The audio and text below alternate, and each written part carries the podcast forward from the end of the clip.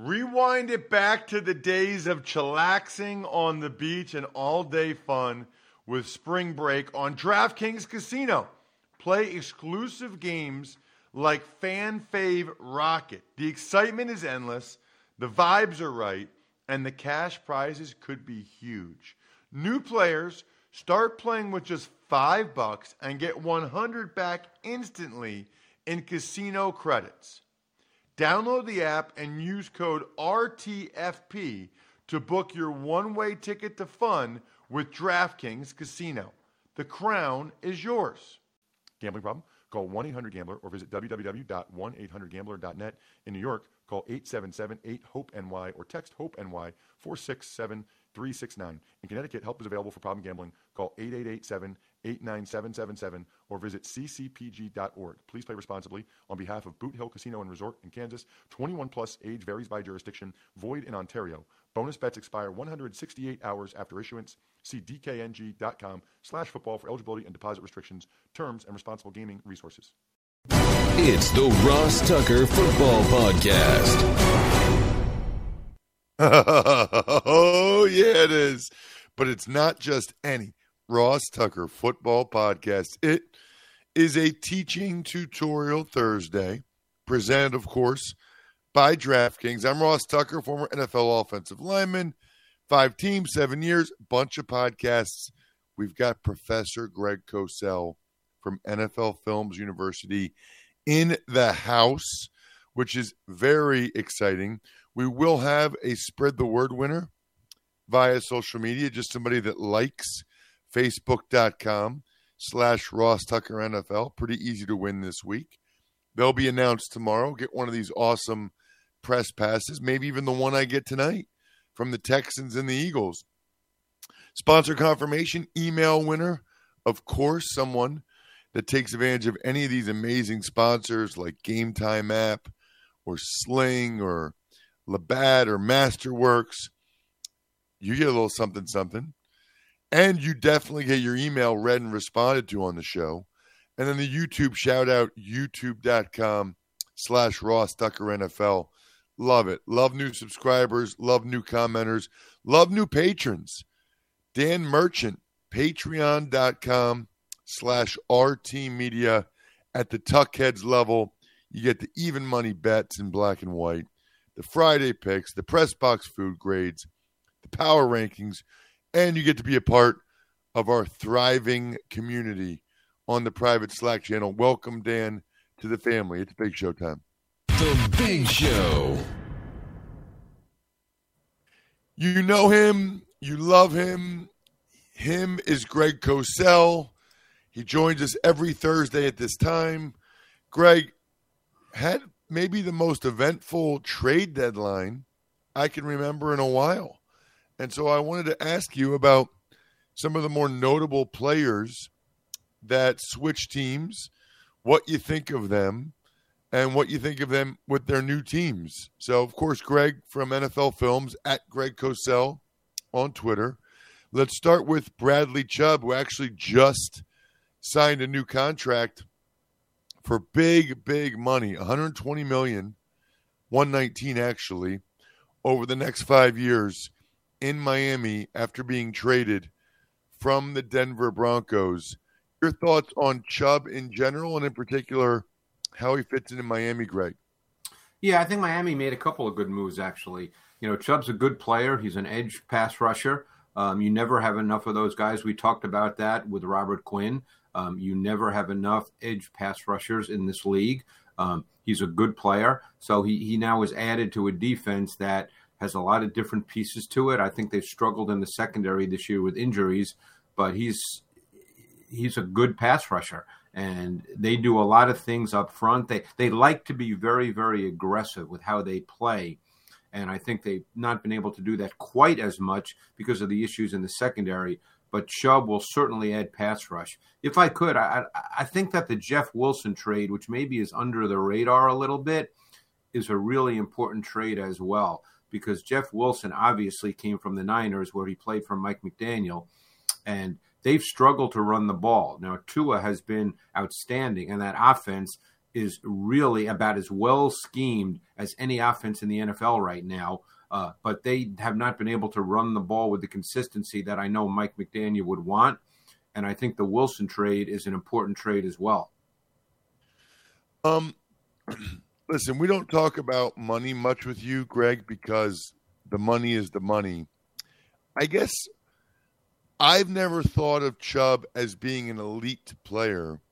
You use the word good. Yeah. I think that's a good way to describe him. It feels like giving up a first round pick and paying him the money they are.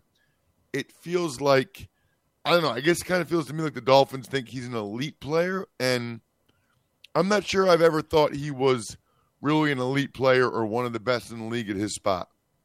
Well, I, I guess the question there, there's two parts to that. It's what Chubb is, and I would agree with you. But the second part is different teams value draft choices differently. Uh, we've seen over the years there are some teams that do not want to part with any draft choices, and and as soon as you say first round pick or second round pick, that ends any conversation because they want to hoard their draft choices. And there's certainly merit in that. There's no right or wrong here. And then there's other teams that might take the belief that hey, a draft pick is a maybe. Chubb is a player who's played in the league. We have tape on him. We know what he is. He's a good player, and he can come in and help us right now we don't know who we're going to be drafting in 2023. That guy could end up being a good player or not a good player. We know what Bradley Chubb is. So that that that's a question about value of draft choices and teams view that differently as you well know. Good point. Really good point. What about um, Chase Claypool to the Chicago Bears? I found very interesting, Greg. You know, especially as a rookie, he made so many plays He's clearly physically gifted, but also seems like he was always spending time in Mike Tomlin's doghouse. Yeah. I don't know. What did you see on video from Claypool? Yeah, I think Claypool, I remember him very well coming out of Notre Dame. And I, I based on his Notre Dame tape, I, I, did not think he was a big time prospect. Now, he went to the combine at 6'4, 238, Ross, and ran a 4'38. And you know how that works. When a player that size, particularly a receiver, runs with that kind of speed, automatically, in the eyes of many, that increases his draft value, and he became a second round pick. That first year in Pittsburgh, he made some big explosive plays on vertical routes, and he was also used jet sweeps that way as well. Um, it hasn't quite worked out the last couple of years. There could be many, many reasons for that, probably too many to get into right now. So the question is how will he be deployed in an offense in Chicago that is trying to massage Justin Fields into being a quality NFL quarterback. So they're running the ball a lot. They're using Fields on a lot of design runs. They don't necessarily throw it a lot relative to any to other NFL teams. But now you've got two players who are vertical dimensions in Mooney and Claypool. So it'll be interesting to see one how they deploy them and two how defenses react to that because I don't think defenses right now, with the fact that the Bears don't throw it a lot and, and seemingly don't want to throw it a lot as Fields kind of develops incrementally, it'll be interesting to see if defenses say, wait a second, yeah, they don't throw it a lot, but the last thing that can happen is getting beat over the top. So I'm very curious to see how they deploy Claypool and Mooney, two guys that can, you know, take the top off the defense. What did you call them? Vertical what? What did I say? Vertical dimensions? Did I vertical dimension? Yeah. yeah. two guys that bring vertical dimension. Yeah, that's what they are. I mean, both guys can run. Um, let's talk Roquan Smith while we're talking Bears. Yep. To the Baltimore Ravens. You know, we have the the, the debate about off the ball linebackers sure. a lot, and and clearly, maybe in part because of their history, it's a position that the Ravens really value. Yeah, and and they have Patrick Queen, who's a good player, and they really have not been able to find that second, for want of a better term, stacked backer uh, to go with Queen. And it's it's as you said, it is a position they value. Um, so they made the trade. Now, obviously, Smith makes a lot of tackles. The big question, and I'm sure this is a debatable point amongst many different people, is is Roquan Smith an impact off the ball player? Is he in the category of the Fred Warners in the league? I would argue, based on tape, he's not. I think he's a good player, uh, but I don't think he's that kind of player. I think he's, like I said, he's an upgrade for them without question because they didn't really have one. They were playing the veteran journeyman who's wherever he goes, he plays Josh Bynes. But yeah, obviously Roquan Smith is far better than Josh Bynes, but I'm just not sure Roquan Smith um, is that level of playmaker. Now, I bet that the the Ravens know that, but he's still an upgrade for them. And as you said, that's an important position for them. And he will be used in multiple ways. He will be used as a blitzer. Maybe he'll become that kind of player depending on deployment because he can blitz. Um, he certainly tackles. Uh, we'll see. We'll see how he's he's used. But I think up to this point, his tape reflects a really solid player and a good player, but not one of those special impact off the ball backers. Greg, let's get into some of these games uh, this weekend. And let's start with tonight's game. I'm in Houston calling the Eagles and the Texans tonight. Obviously, the Eagles are really good. The Texans are really not. What will you be watching? Uh, what what interests you about either team tonight? Well, there's a lot that interests me because the Eagles are a fascinating team right now, Ross, as you well know. Um, they're playing against a defense where there's not a lot of mystery. I mean, you know, you're probably prepared to do the game tonight. You know, it's a team that is in the Lovie Smith mold defensively. There's not a lot of mystery. It's a four man D line pass rush. They play more zone than man. They do not play a lot of man coverage. Um, they play a good amount of cover two. That's been a Lovie Smith staple for years. So this is not a defense that tactically presents a lot of problems. And you know as well as I do that if you're going to play a good amount of cover two, which they do, what do you need when you play cover two? You need a pass rush. They do not really have a pass rush uh, at this point in time. And then the other factor, which will be interesting to see how the Eagles come out tonight, is the Texans do not stop the run very well. I believe they're last in the NFL in run defense. So I'm just uncertain as to how the Eagles will come out. It's easy to say they're going to come out running, but there's a part of me that thinks they're going to come out to try to get a big lead early because then they can just tee off with with their D line because they showed some things last week in terms of alignment and stunts that they had not shown up to this point this season. Whether that's a function of Robert Quinn being there, whether they were going to do that anyway, we don't know. But they showed some different things. And if you get a big lead, you know it's the old way the Colts used to play. You get the big lead and then you rush the quarterback. And this is not a very good O line either, with the exception of the left tackle Tunsil. So it would not surprise me to see the Eagles come out and be aggressive throwing the ball. That's interesting, really, especially obviously after what you know we saw last week with Derrick Henry and the Titans running all over them. Well, they, yeah, the Titans had no choice because of who they were playing at quarterback, and and actually that's the way the Titans play anyway. But the Eagles don't play that way. Well, while we're on that, Greg, what what, what do you think of the Titans in general, and maybe in particular Malik Willis and and what they did last week with him? We don't know whether or not right playing against the Chiefs on Sunday night yet. Yeah, well, you know, I'm sure they're hoping against all hope that Tannehill plays because Malik Willis is not ready to play. And they pretty much had to hide him last week, and they could do that given the nature of the opponent. But even with Tannehill, they kind of have to play a certain way. They, they do not have a good receiving corps. They, they, their pass game is extremely limited. Um, they're not going to come out and play even with Tannehill to get in a, into a 38 35 game. They are going to have to run the ball, control the pace and tempo of the game, play to their defense. Their defense is very good, by the way. Uh, you know, and hope that the game can be a 2017 game.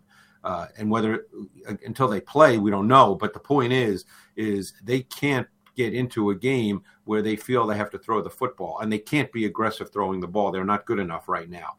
Uh, so they're going to have to run the ball, and they've got some issues even with that. Obviously, Henry is always going to gain yards because he's a great back, and the Texans game last week kind of skewed everything because the Texans are not very good on defense.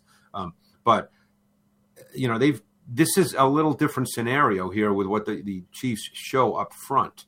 I mean, there's a left guard for the Titans who weighs 275 pounds, and he's going to be blocking Chris Jones and a very overlooked, really good run defender in Derrick Nnadi. Yeah, um, boy, it's interesting to hear you talk about the Titans and then look and see what their record is. You know, I mean, it's it's pretty impressive, actually. Oh no, no, I mean they're they're a team, but they, they know what their strengths are and they know what their weaknesses slash limitations are. And if if their strengths can play at the absolute highest highest level against the Chiefs, they can stay in the game. But if it if if it can't, they don't have anywhere else to go. That's the problem. They can really only win one way. Well, they're doing some winning that way. What about the Dolphins and the Bears? I mean, especially the Dolphins, Greg. Some of these numbers now for Tua are really impressive. McDaniel's done a nice job with him. They've, he's done an unbelievable job. They they motion more than any team in the league. And just so people understand, motion is when a player is moving at the snap. A shift is when a player moves and then resets before the snap. So they motion more than any team in the league. Okay, it's a major part of what they do. On on motion plays, Tua is 60 for 80 for 718 yards. Think about that. 60 for 80 on motion throws, okay? So they motion, they play action, they ask second level defenders to sort out a lot of things in a very brief amount of time. And that's why you get Hill and Waddle so wide open on those quick inbreakers between the numbers and between the hashes. By NFL standards, Ross, those are easy throws. Now, this is a, an unbelievable job by McDaniel. This is what the job of a coach is. People might think I'm saying, oh, Tua is not very good because they're easy throws. Tua is executing an incredibly well schemed offense at a very high level, but the offense is presenting really easy throws by NFL standards. And as I'm going to repeat, that is the job of a coach, as you know. Um, so their offense is really difficult to defend because it just grabs the eyes of second level defenders in so many ways, and it really causes. I don't want to say confusion because they, they may not be confused, but just tentative, uncertain reactions. And that's how we constantly see Hill and Waddle wide open on those quick rhythm throws. Yeah, I mean, by the time they figure out what's going on, you're not going to catch up to those guys. No, no. And then they catch him in, in, in a void and they have uh, some room to run. So, you know, a nine yard pass or an 11 yard pass becomes a 25 yard gain. Wow. Um, I'm curious about the Vikings game against the Commanders, uh, Greg. I, I, think it's an intriguing game. The Commanders have won a few games now.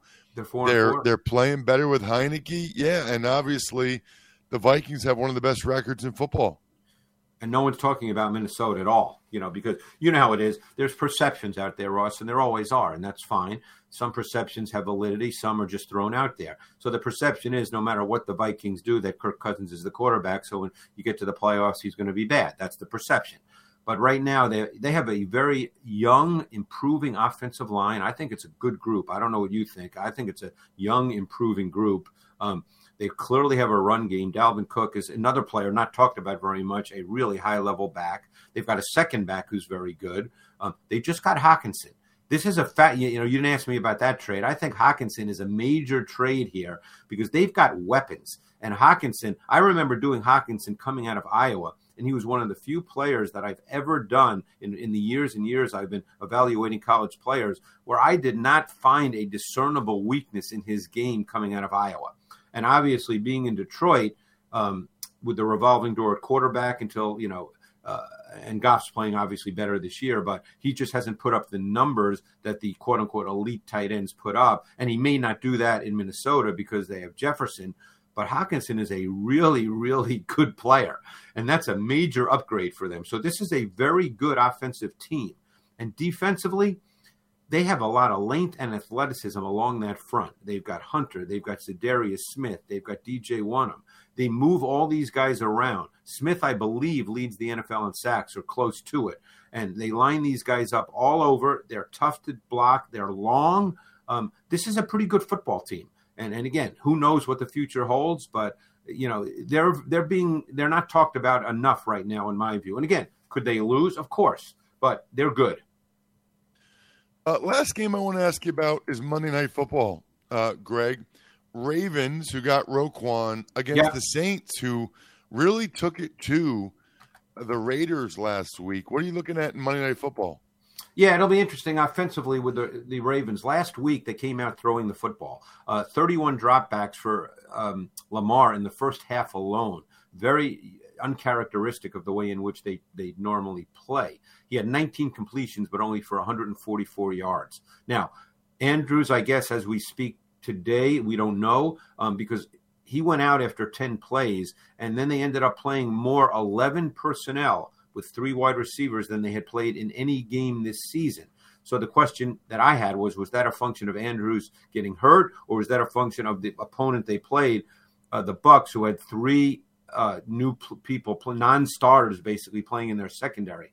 I guess we'll find out or maybe we won't find out but um, uh, but you know this is a team that I think uh, will run the ball. Uh, the Saints D was really good this week, and the Saints D had been kind of a surprise in a negative way through much of the season because I think they're really well schemed, and I think they have good players. They've had a ton of injuries, and that's been a problem. But they, this is a really interesting game on that side of the ball because Dennis Allen's been doing this a long time in the league, and I'm curious to see how he goes about defending Lamar Jackson. You got to check this man out on social. He's uh, he's obviously excellent, and it's important that you know everywhere he's pro- providing content, including the NFL Matchup Show on ESPN at Greg Cosell. Awesome stuff as always, Greg. Really appreciate it. Thanks, Ross. Appreciate it. You know what else is awesome? Diversifying your portfolio. Obviously, we know that what's going on right now is rough. S&P 500 down around 23%, mortgage rates through the roof, Bloomberg is predicting a 100% chance of a recession next year. Masterworks lets you invest in fine art from legends like Picasso and Banksy by breaking it into shares. Pretty cool, right? Like you can actually get a piece of some of these masterpieces without obviously having the money to to buy the whole thing. As recently as October, Masterworks produced results, selling a painting for a 21.5% net return to their investors.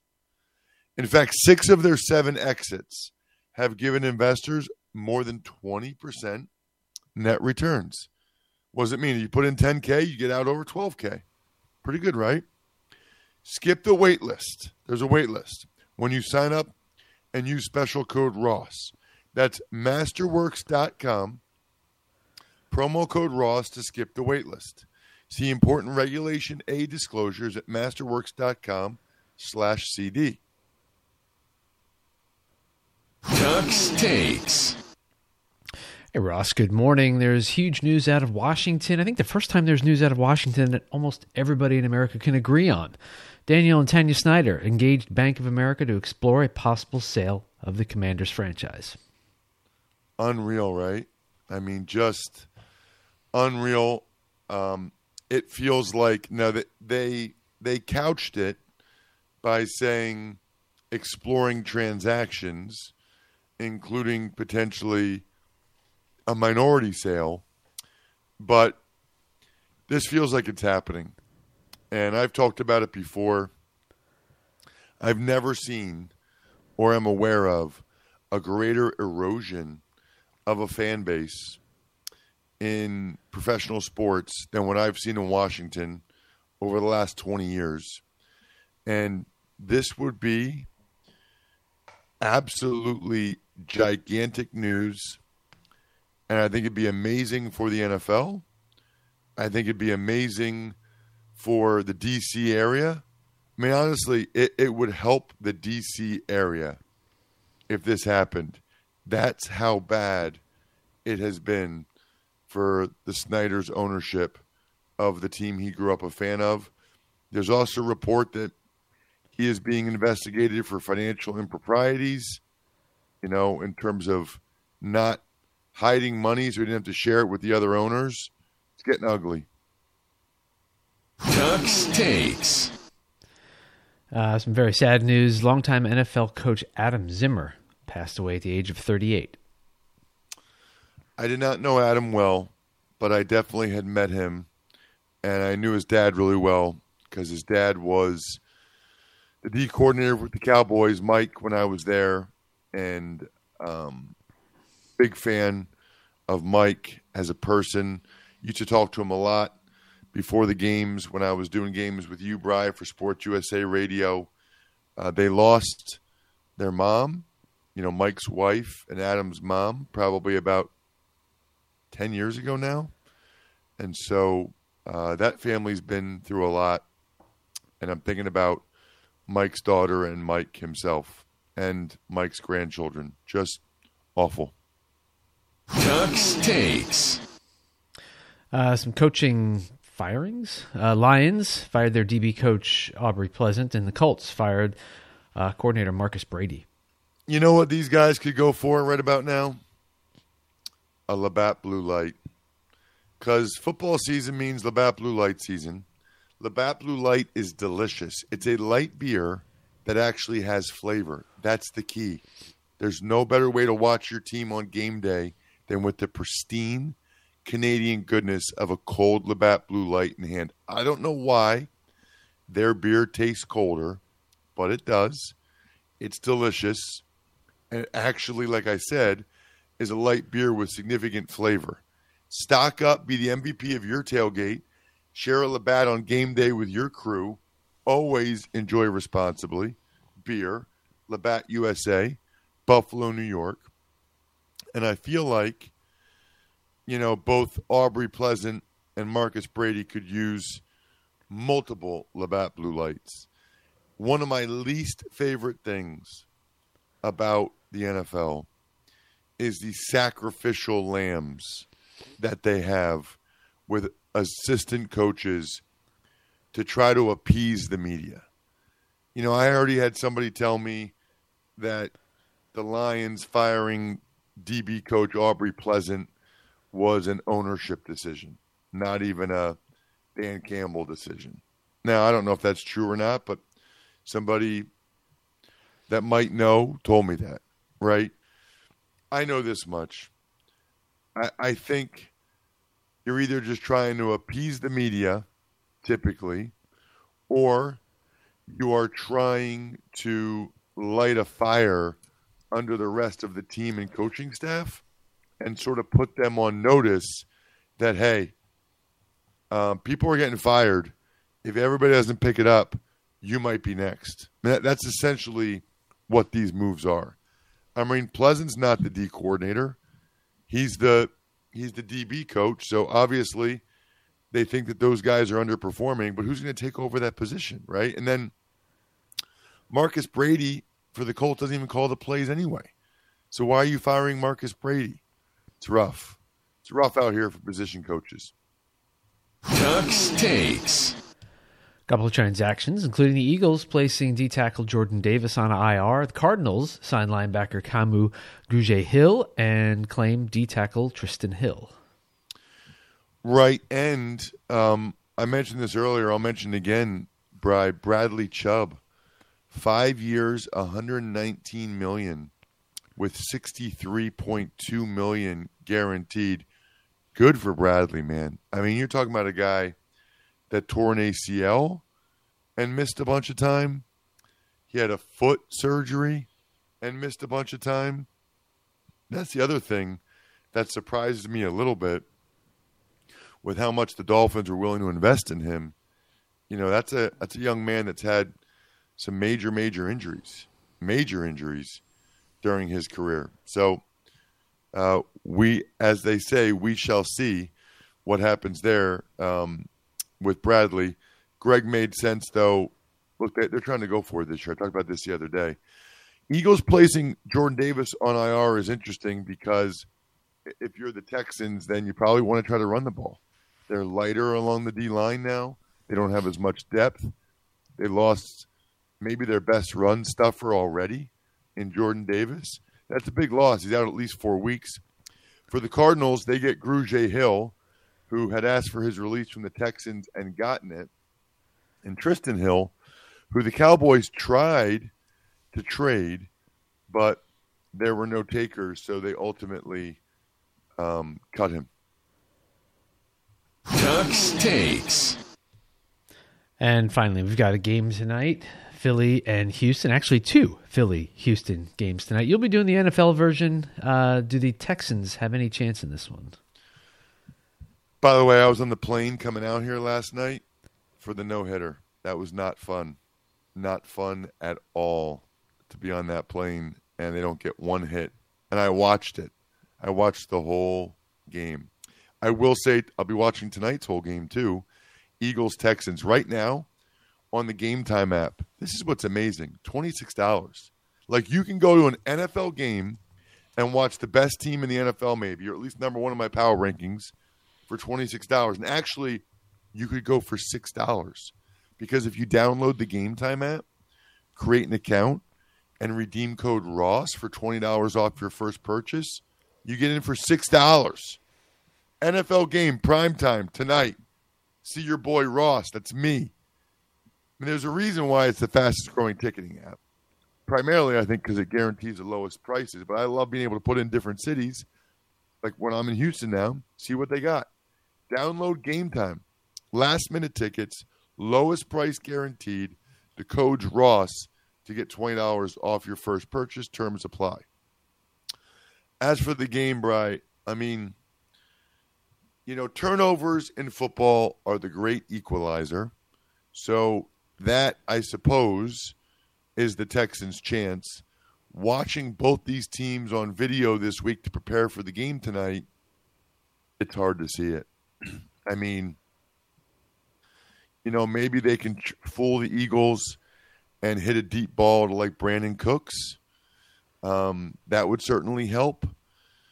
If he plays, you know, he's listed on the injury report with a wrist injury ever since he didn't get traded. I don't know what that means. You know, they're going to try to run the ball, I think, with Dameon Pierce, you know, shorten the game, see if they can pound away at the Eagles without Jordan Davis and with less D tackles to play. But really, it's it's turnovers. I mean, the Texans have to be plus two in the turnover margin, in my mind, to really have any chance to win this game. It's hard to it's hard to envision a scenario whereby they win if that's not the case. To be honest with you, I, I think it's probably like 27-10 Eagles. I don't know. Maybe maybe 23-10 Eagles. I think they probably win by a decent amount. Shout outs as always to Pizza Boy Brewing, Sporticulture, HumanHeadNYC.com, SteakhouseSports.com, Go-Bangles.com, Evergreen Economics, Vision Comix with an X, BackOfficeScheduler.com, and the gift that keeps on giving for your loved ones forever, MyFrontPageStory.com. I think we're done here. Thanks for listening to the Ross Tucker Football Podcast. Make sure to also subscribe to the Fantasy Feast, Even Money, Business of Sports, and College Draft. All available at Apple Podcasts, rosstucker.com, or wherever podcasts can be found.